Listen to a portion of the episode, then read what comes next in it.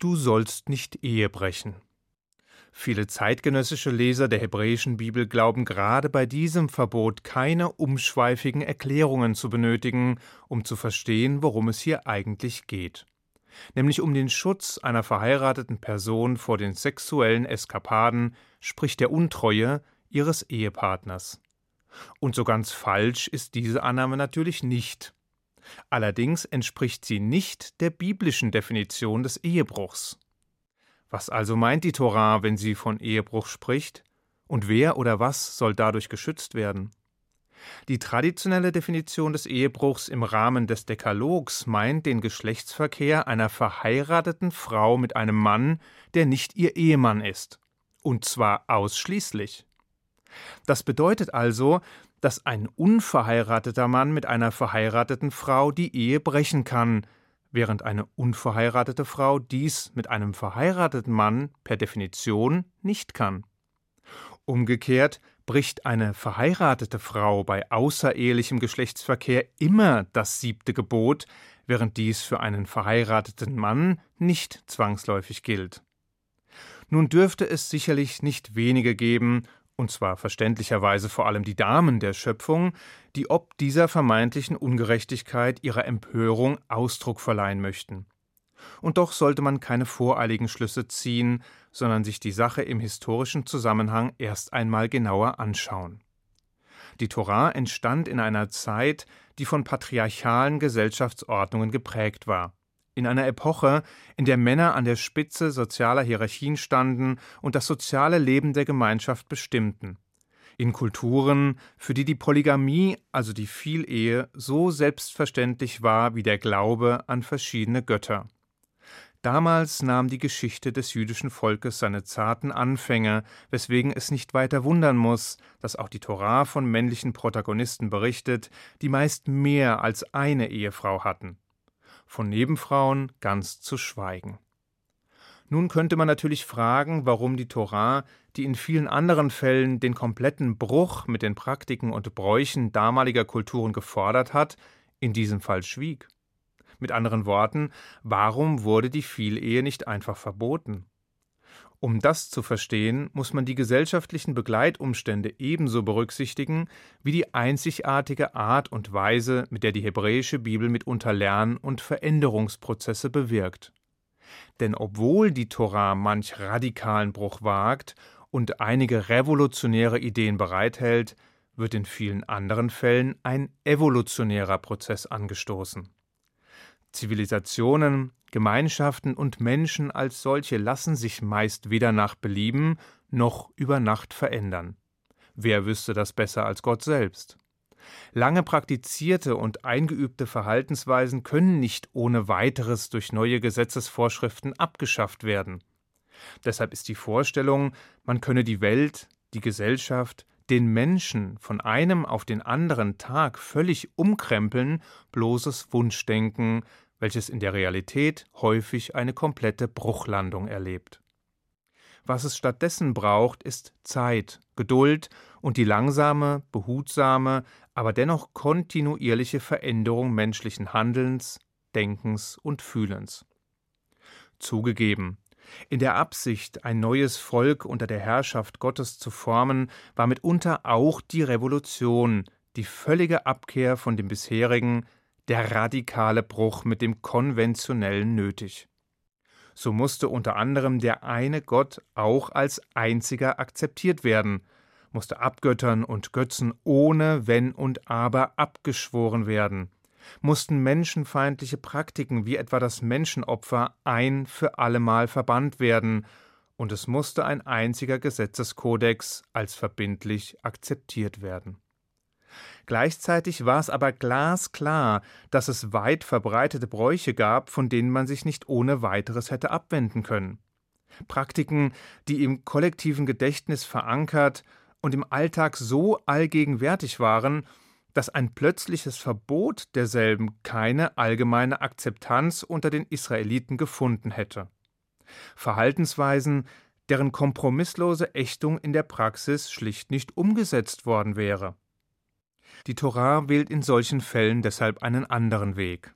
Einen Weg, welcher der Natur des Menschen viel eher entspricht, der Rücksicht darauf nimmt, dass eine allmähliche und behutsame Veränderung auf lange Sicht erfolgversprechender und tiefgreifender ist, selbst wenn sie mitunter Hunderte von Jahren in Anspruch nimmt. Die Vielehe wird deshalb in der hebräischen Bibel nicht verboten, nicht verurteilt, nicht rundheraus verbannt, was damals bei der breiten Akzeptanz dieser Praxis auch völlig nutzlos gewesen wäre. Wer die Erzählungen der Tora jedoch genauer betrachtet, der wird schnell feststellen, dass es keinen einzigen Fall gibt, in dem die Vielehe gut wegkommt. An keiner Stelle wird diese Form des familiären Zusammenlebens positiv dargestellt. Und das ist auch kein Wunder, denn Liebe lässt sich nicht paritätisch zwischen mehreren Ehefrauen aufteilen, zumindest nicht im wahren Leben. Und deshalb führt die Ehe mit mehreren Frauen oder Nebenfrauen stets zu Problemen, zu emotionalen Verletzungen und bisweilen zu zwischenmenschlichen Tragödien. Wer sich die mitunter tragischen Geschichten also vergegenwärtigt, muss kein Bibelexperte sein, um zu erkennen, dass die Vielehe alles andere als den Idealzustand ehelichen Zusammenseins darstellt. Anstatt diese Eheform nun aber rundheraus zu verbieten, setzt die Tora stattdessen auf die Kraft der Erzählung, auf den wachsenden Erfahrungshorizont und die Eigenverantwortung des Menschen und auf die moralische Werteerziehung, die durch die Befolgung der göttlichen Lehre kultiviert wird. All dies hat dazu geführt, dass die Polygamie in der jüdischen Praxis nicht nur zunehmend an Boden verlor und immer seltener praktiziert wurde, sondern vor gut 1000 Jahren durch Rabbiner Gershom aus Mainz endlich auch juristisch und faktisch abgeschafft wurde. Dennoch dürfte nun klarer geworden sein, weswegen der Ehebruch ursprünglich nur dann angenommen werden konnte, wenn eine verheiratete Frau mit von der Partie war, wobei die Strafe für beide Ehebrecher dieselbe war. Das klassische Verständnis des Ehebruchs jedenfalls war auch in anderen Kulturen des Altertums gängig und wurde dort vor allem als Verbrechen gegen den gehörnten Ehemann begriffen. Es stand deshalb auch in seiner Macht, die Ehebrecher zu bestrafen oder ihnen zu vergeben. Die Tora sah dies freilich ganz anders. Aus biblischer Sicht nämlich war der Ehebruch nicht nur ein Vergehen gegenüber dem betrogenen Partner, sondern außerdem ein Vergehen gegenüber Gott selbst. Geschützt wird also nicht nur der Ehemann, sondern vor allem die Institution der Ehe als solche, sprich die von dem Ewigen vorgesehene heilige Verbindung zwischen Mann und Frau. Deshalb ist es auch irrelevant, ob ein Partner von dem Ehebruch erfährt oder nicht. Und es ist genauso irrelevant, ob er vorher einwilligt oder ihn später verzeiht. Denn was in jedem Fall Schaden nimmt, ist die Ehe als Institution. In ihr wiederholt sich in jedem einzelnen Fall, was bereits in der Schöpfungsgeschichte anklingt.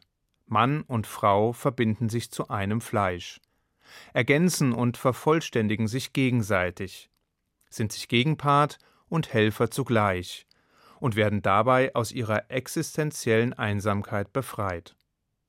Der israelische Schriftsteller David Hasoni schreibt dazu, dass die Ehe nicht nur Liebe sei, sondern eine Institution, eine öffentliche Deklaration, ein Vertrag.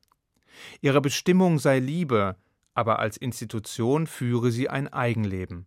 Es sei schlicht die wichtigste menschliche Institution, die je entwickelt wurde. Diese geheiligte Partnerschaft, diese Verbindung von Mann und Frau, ist aber noch so viel mehr. Aus ihr entspringt die Familie, welche im Judentum von zentraler Bedeutung ist und als wesentlicher Baustein zivilisierter und kultivierter Gesellschaften gilt. Der amerikanische Autor Dennis Prager führt dazu aus, dass die Familie vor allem so wichtig sei, weil ohne sie soziale Stabilität unmöglich sei, dass die Weitergabe gesellschaftlicher Werte von Generation zu Generation unmöglich werde und dass die Familie der beste Ort sei, um Kindern eine sichere und stabile Kindheit zu bieten. Sowohl die Ehe als Institution als auch die daraus entstehende Familie stehen im Fall des Ehebruchs auf dem Spiel. Sie werden angegriffen, destabilisiert und entwertet. Und die Konsequenzen treffen nicht nur den betrogenen Partner und die gemeinsamen Kinder, die Folgen treffen in letzter Konsequenz die Gesellschaft als solche. Übrigens, Die traditionelle Definition des Ehebruchs wurde schon bald erweitert. Und zwar nicht nur mit Blick auf die Vielfalt denkbarer sexueller Praktiken, sondern auch mit Blick auf beide Ehepartner. Denn so nachvollziehbar die traditionelle Definition des Ehebruchs auch ist, so notwendig war mit der Zeit deren Anpassung und Ausweitung.